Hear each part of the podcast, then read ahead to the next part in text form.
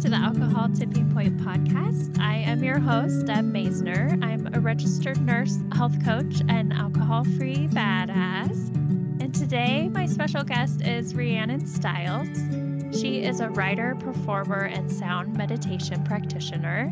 She wrote the memoirs The New Girl, A Trans Girl Tells It Like It Is, and Help, I'm Addicted, A Trans Girl's Self Discovery and Recovery. So, welcome, Rhyannon. I'm honored to have you on the show.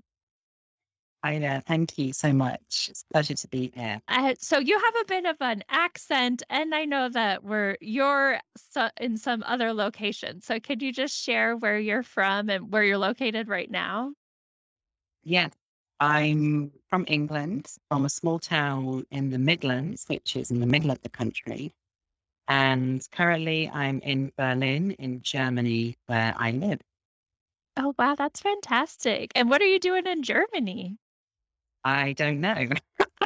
it's just, You just, just, just seems to be where I have ended up. So here I am.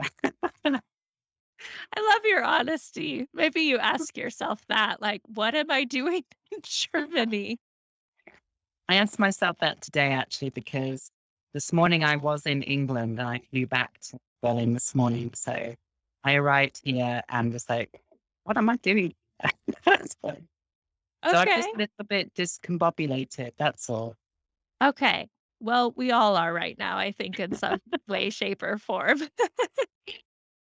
Well, let's start with your story. And, and maybe if you want to share your story about Keen or, bec- you know, discovering your trans identity, or I'm sure they intertwine. So wherever you feel like is a good place to start. Yeah, they definitely do intertwine. And that was the focus of my second book, Help, I'm Addicted, because I wanted to explore that further. And also in that book, I invited eight other trans people who also accessed recovery to give a kind of more of a background to see actually if our stories were similar. But for me, I started my, my transition to becoming Rhyannon in 2012. And I also knew at that point that if I wanted to transition and transition successfully and have a very level mind and great physical health, then I would need to address the destructive behavior that was happening when I was drinking. And I think a lot of that destructive behavior was a result of feeling very trapped and confused in my own self and my own identity. There was two things going on, though the alcoholism, which was obviously present from when I was very young. And then there's also the trans, let's say, awakening that needed to happen. And both of those things were causing me to really mm. act in ways which were very self destructive to myself and to those closest to me. So when I finally realized that actually, if I was going to live a happy and prosperous life where I could present myself in the way that was how I envisaged myself, then I needed to stop drinking. And once I'd made that switch to be like, one of the reasons I'm really unhappy in my life and depressed and suicidal is because I'm not Rhyannon. And when I made that switch and was ready to accept that within myself, that's when lots of things started to change. And that's when I put down drink. And really, like the process of transitioning has really been about the process of discovery. And also, that, that meant I had to address my alcoholism and I had to put down all the things which I was using in destructive way to numb certain feelings. And that was that's been the process of the past 10 years, actually. Yeah. Well, I, congratulations on your sobriety and, and living your true, authentic self.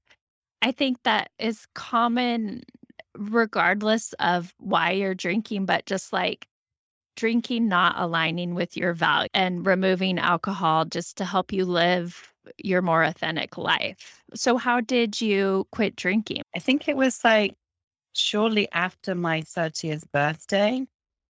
And that was quite a big party in the sense that it was the first time I kind of revealed to all my friends and those closest to me that I was Rhyannon. So I dressed and presented myself in such a way as I could then. And then the party carried on for like two days, which was quite normal behavior for me at that point.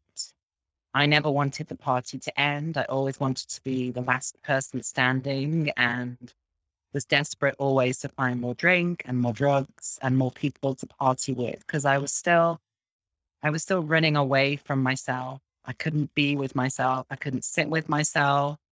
And shortly after that birthday, when I realized I was back in the same position as I always was, very, very unhappy, even though I'd made one huge step forward, which was embracing my identity as Rhyannon. I was still again in a place of self loathing, withdrawal, isolation, fear, and just general kind of like a knowledge of knowing that that lifestyle wasn't working for me anymore. So maybe about a week after my 30th birthday, I was like, that's it, I'm done. I'm just going to stop drinking for a month and see how that feels and let's and see if I can do it. And I was very determined. I got to the end of one month and felt actually very incredible physically because I hadn't had a hangover.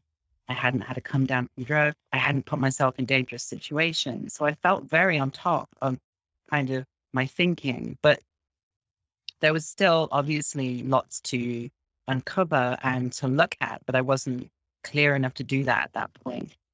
So I decided after a month to do two months and did that.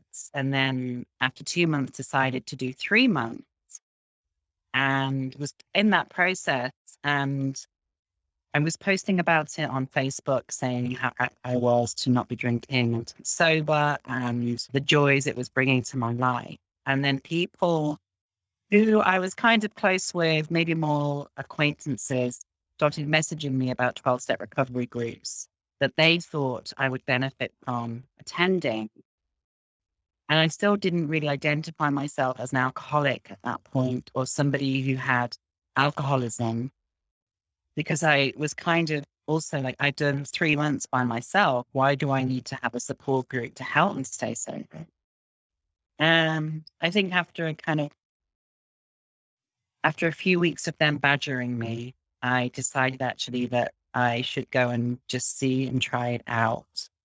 And that's when I started attending 12 step meetings to look at kind of the drinking and the other behaviors that were happening. Yeah. And that was really kind of what kept me moving in sobriety. Hmm. So you were able to do it on your own, and then having that additional support and community just helped you sustain it. Yeah, I didn't really want to go to 12 step groups because I had an idea of them and a perception of them, which was like clearly not what they were. And I didn't just feel, I felt like it wasn't necessary. And mm. this is one of my, let's say, let's use a term which people might be familiar with character defects is like I'm very stubborn and I won't budge on something. And so I didn't want to prove these people right that I actually needed to go into 12 step groups. And I was very determined that actually it was only me that could keep me sober. So I was battling a little bit with that at the start. And I didn't go to 12 step groups regularly. I just kind of dipped in and out for the first six months. And yeah, then I relapsed. And then I realized actually that um, maybe maybe these people were right and maybe they had some solutions that I hadn't found myself. And that felt like it was worth exploring. Yeah, and and that was all back in 2012. Yes, that was in 2012. Okay. Yeah, and at the time too, like that was really uh, all there was. I mean, now we have more and more like modern recovery, but I'm glad you found it helpful and are sharing about it too. I know a lot of people don't care for AA. You know, I didn't want to go to AA. I still don't. Like I do an alternative way of things, but I I think that some people find it so helpful. So it's it's always an option. It's always out there. yeah, I didn't explore other options so much back then. And also, we didn't have like podcasts or really kind of mm. YouTube or anything like we have today or Instagram. So it was, it, yeah, it kind of felt like the only way, really. And I had all these people who were around me who I didn't know. I knew they were sober, but I didn't really know the amount of work they were doing on their sobriety. So actually, I was quite surprised when I went into 12 step groups and saw so many people that I recognized from kind of because I was I was in the media and I was working in nightclubs. And when you're in those kind of roles and jobs, you do meet a lot of people. So I, I recognized a lot of people in the groups. And I was like, oh, okay. I was really surprised that so many people were there then. But yeah, there wasn't kind of, I wasn't aware of like any other alternative ways at that point. So I think that's probably why I've stuck with the 12 step groups. Mm-hmm. Yeah, makes total sense. And then how did your position or help me use the correct terminology, but like how did that unfold? Yeah, so the transition was very slow. And that was primarily just because the, the healthcare system in the UK is very overwhelmed and underfunded. So there is kind of a political element involved with that where there aren't people getting the care that they need and lots of people are taking it's taking people a lot of time to transition. And I was one of those people and thankfully I was I started that transition at point now it's it's unfortunately even because since 2015 there has really been kind of much more of a an awareness around trans issues and so lots more people are are are able to embrace their trans identity so lots more people are transitioning and when i started my transition 2012 it was very difficult because I had to wait a long time to access medications which I required. And that was difficult because also being sober, I was having to really feel feelings. There was nowhere, there was nowhere to run to anymore. I couldn't get drunk to mm. kind of forget about the pain of having to wait two years on this waiting list. And so it was a very difficult first few years, but I'm actually very grateful that I did go through that experience because I think it made me very strong because I had to face the reality of life really head on without numbing myself with alcohol. I mean, unfortunately, I did pick up other behaviors as lots of people with alcoholism do to to try and distract from the reality of life. But none were as kind of destructive as alcohol, thankfully. But during this whole process, it's really been about stripping away. And it's been interesting how stripping away the previous identity of being somebody who was so affiliated with alcohol and also that previous identity, how I was born and how that's changing. So for me, getting sober and getting clearer within myself has really enabled me to have this really, I would say, flourishing transition because I I know that if I had carried on drinking, I would just be a shell of the person that I ought to be. Yeah, absolutely. And you mentioned your book, you you tell the stories of other trans people. What similarities did you see or what what was that like? What were their stories? Mm. It's interesting because the similarities are mostly from a perspective of certain traumas that have happened in childhood and elements of those traumas being related to gender. So if people, for example, let's say, let's, I'm trying to use terminology that was, let's say people that are, know that they're trans at a very young age, but don't have the vocabulary to identify that, particularly some of the people that I spoke to, myself included, who were born in the 1970s or 80s or early 90s. There wasn't a vocabulary around LGBTQI plus people like we have today. So in that sense, I personally, I grew up thinking that I was gay because there wasn't any, mm. there was, there didn't seem like there was any other option. And due to that, I was mistreated and bullied and abused for my feminine gayness, which was incorrect, but that's what we thought at the time it was. And so lots of people I spoke to also had that element in their childhood where they were a victim of abuse due to the what they then thought was the nature of their sexuality. So it I really I really felt that actually and it was really nice talking and interviewing these people because we all had this shared experience. And I know for a lot of other queer, trans, non binary people around the world that they probably have had that experience too, where they've been a victim of abuse because of who they are and where they are in the world.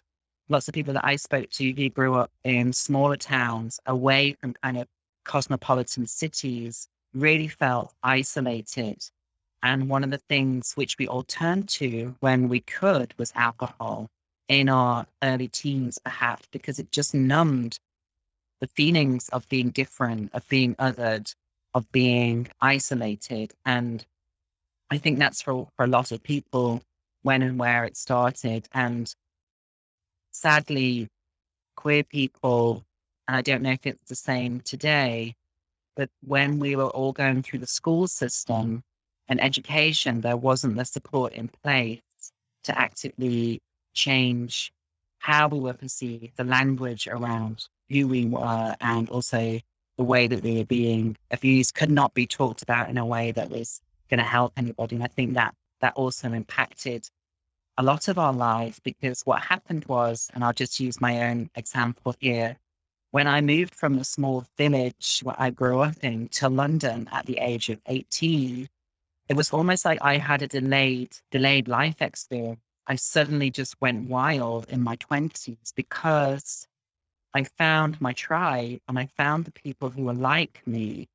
And therefore, like, it just gave me reason to really kind of explode. And and it was great, but it also did lead to it did lead to destructive behaviors because I just couldn't turn it off. I was like so excited and happy to finally be able to to live to some extent for the person that who I felt I was and to find other people like me. So they were the sim- they were the main similarities. Yeah.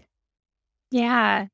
And what, you know, in the LGBTQIA plus community, what is what's the rate of addiction? And can you speak to that? Like I know that it's higher than in the general population, Yes, I'm. I don't know the exact figure off the top of my head, but it, it is in the book from the time of printing last year. But it, the the statistics are much higher for LGBTQ people to abuse alcohol and drugs. And I think kind of part of the reason why I wanted to write that book was to really give people an insight into why that was and why that may be for certain queer individuals. I mean, we're not talking about every queer person. It really depends on the intersection of, of who you are, whether that be gender or race or privilege in terms of wealth. So it's not every queer person that is necessarily affected by this, but yeah, it's generally much, much higher than people who identify as heterosexual. Mm-hmm.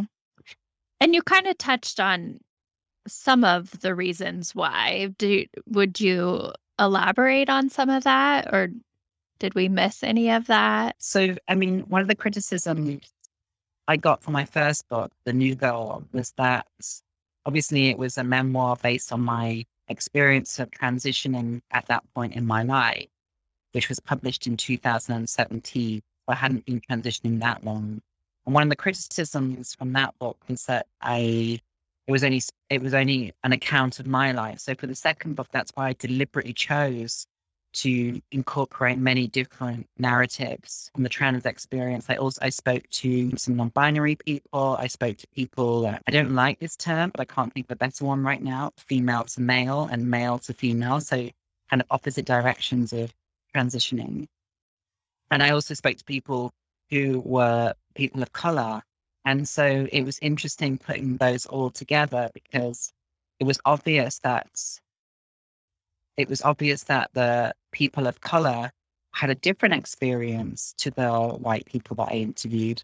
But some of the white people also had different experiences depending on whether or not they were female at birth or male at birth and now identified as non binary. So I think it gives a really interesting insight into how all those intersections can relate to each other and, and how that, that, that mark is a different experience in mine.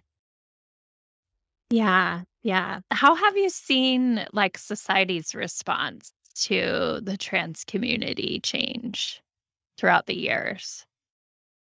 I guess, I mean, I think that's, I mean, that's a huge question depending on where, where you are in the world, I guess. Yeah.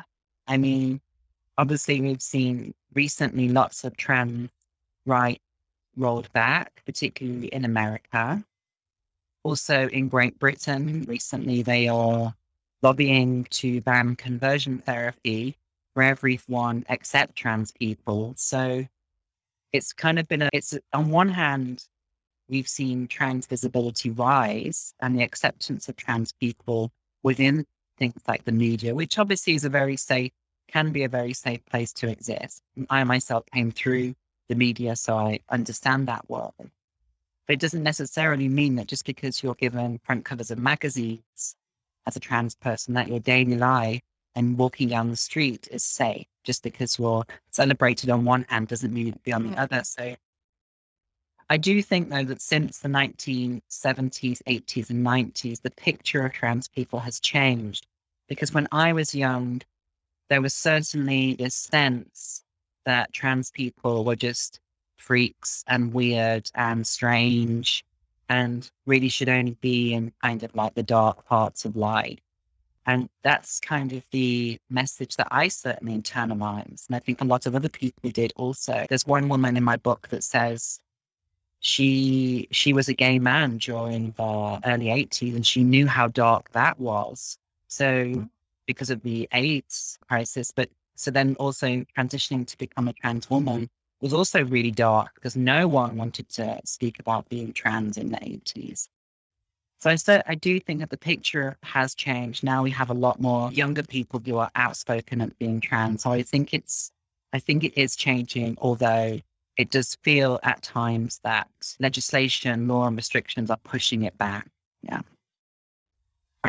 Yeah, it's almost like the pendulum went one way and now it's like oh we're going back like in the response especially here in america and some of our more conservative states which is it's really sad because it, mm. it's almost like undoing some of the progress that we had made. Yes exactly well, what would advice would you give to anyone listening and maybe they're struggling with their relationship with alcohol and they're struggling with their identity? It's really tough to it's really tough to make these changes. And in my experience, there was a catalyst which needed to happen. And that catalyst was really being at a point of not knowing how to move forward and unless I made these changes. And so I, I knew I had to make these changes. I think if you're struggling with alcohol specifically, I think it's really important to start talking to people about how you're feeling, about the consequences maybe of your drinking, and also like how often you're drinking and the volume that you're drinking. Like I think it's really about reaching out to people, not not necessarily people who are who you know are sober, but just those closest to you, so they actually really know what's going on. I wasn't the type of drinker which hid myself away in isolated rooms with ten bottles of wine. That was not my drinking. My drinking happened very much in public, in events, in nightclubs, in parties, at people's houses, and so in, in that sense, also it was very masked because people didn't understand that was problematic because it seemed so much fun and celebratory, but it was problematic for me. And so depending on your own drinking pattern, I still think it's important not to kind of think, oh, this is there's only one way. There's only one way that an alcoholic can be, or even if you don't want to use those terms, there's all, there's only one way of what problematic drinking looks like. And I think there actually is many it's a very individual process. If you're thinking or struggling with your identity, again, I think it's about reaching out to the people and the places where you know you will be able to get support. And one of the things, thankfully, which is happening since I transitioned is there's now lots more authors writing books about identity, me, myself being one of them. So I think there are almost, I think there are stories out there that you can identify with. You can go identify with mine. There's also lots of other trans people writing about their journeys and their expressions. So I really feel like now there's the advice that people need much more as, you know, you even have audiobooks, which is fantastic because you don't have to you don't have to buy a book and be scared about somebody seeing you reading a book. You can listen to an audiobook on your phone. And I think so that there is a lot more options now in terms of being discreet and doing your own personal research. Yeah. Yeah, thank you for sharing those. One of the things you do besides being a writer is a sound meditation practitioner. What what is that? Lots of people always ask me that. Yeah, so re- that really supports my recovery and my wellness. And so I facilitate meditation sessions. And during those meditation sessions, I play instruments, mostly gongs, but also sound bowls and other percussive percussion instruments. And what I try and do is facilitate a space where people can have a immersive sound journey and use that space to work through whatever they come with, or maybe use that space just to relax and to unwind and de-stress from their lives. And so generally these sessions last anywhere from one hour to two hours, depending. And I will lead a guided meditation at the beginning. Meditation something which came to me during my recovery process and I use every day as a tool. And then I will go into a sound experience and then leave that at the end. So yeah.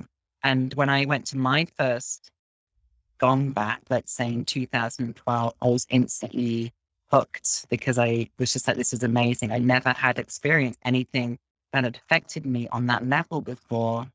And so when I moved to Berlin, it was just the perfect opportunity to explore that and to see actually if I could do that myself. And that's when I had my training and yeah, started a business and started doing it here. Oh, that sounds love. I've never experienced that. I've I have gotten more into like mindfulness and meditation. But is is there something about the sound itself that's doing something to your brain?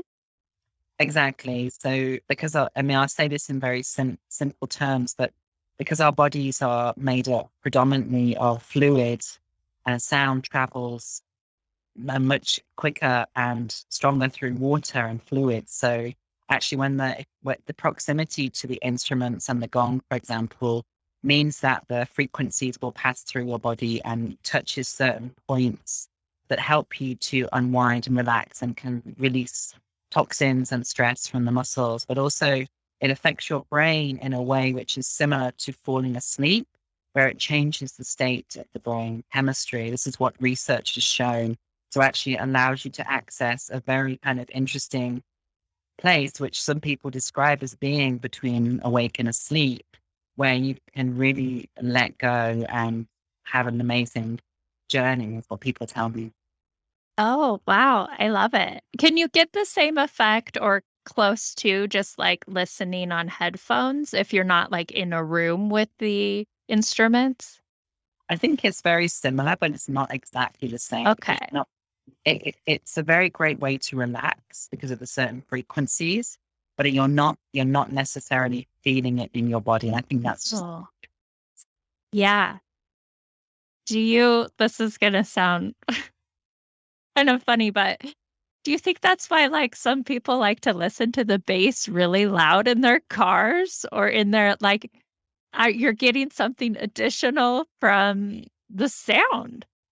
yeah, exactly. Whenever I go to a nightclub, I really like to be by the bass speaker because I really like to feel it in my body. Yeah. Yeah. Yeah. And so this is taking some of it into a, like a quieter, meditative, purposeful place. Interesting. I'm gonna Yeah. put that on my bucket list. Mm. Yeah. Cool. Well, what are your plans for the future? So right now, I'm tentatively writing a new book. I want to start. I want to. Next book is going to be fiction, and I have been doing some writing towards that, which I'm really enjoying. I wanted something which was slightly more separate from myself. I feel like with two memoirs now, I've explored that territory, and I wanted a new challenge. So yeah, I'm I'm trying to write some fiction. That's, going quite well. And other than that, I'm in Berlin doing my sound meditation sessions. Oh, that's wonderful. Well, how can someone find you? You can find me on Instagram. It's at Rhyannon underscore styles. And you can go to my website, which is www.rhyannonstyles.com. Perfect. And then you can get the books there too and and just learn more about you. That's wonderful. Yeah, the books well, are available online at various different places. Awesome. I love it. I love that you're writing fiction and doing something creative and tapping into that. And who yeah. knows if you'll be in Berlin still? Who knows where you'll end up, right? I think I'll be here for a while. Okay. Not a bad place to be, right? No, it's great. I love it. I think it's just uh England was very cold this morning and Berlin was very hot. And the contrast, the contrast was very is very intense. Yeah. That's kind of like, wow. That's kind of like your life in a nutshell. okay. Well, any closing remarks? Anything else you want to say to our listeners? I just think being part of a community has been so important for me in my life. And I didn't know that I needed a community so much. And so if you can find people that you can chat to openly and honestly about what you're experiencing in life, I think will I think for me it's just one of the most important things in my life. And I'm really happy I have access to it. So I'm sure your community will be thrilled to hear that. Yeah, I think I mean, just so important to know you're not alone and that there are others out there and they can help you no matter what. Finding your group, finding your people, so important. Good. Well, I want to thank you so much for your time. I this was a really wonderful conversation and I I really appreciate you sharing. Yes, thank you. It was really nice. I'm was happy to be here. Good. Well, go enjoy your evening. Stay cool. Thank you. Thank you so much for listening to this episode of the Alcohol Tipping Point podcast. Please share and review the show so you can help other people too. I want you to know I'm always here for you, so please reach out and talk to me on Instagram at Alcohol Tipping Point and check out my website, alcoholtippingpoint.com, for free resources and help. No matter where you are on your drinking journey, I want to encourage you to just keep practicing, keep going. I promise you are not alone and you are worth it. Every day you practice not drinking is a day you can learn from. I hope you can use these tips we talked about for the rest of your week, and until then, talk to you next time.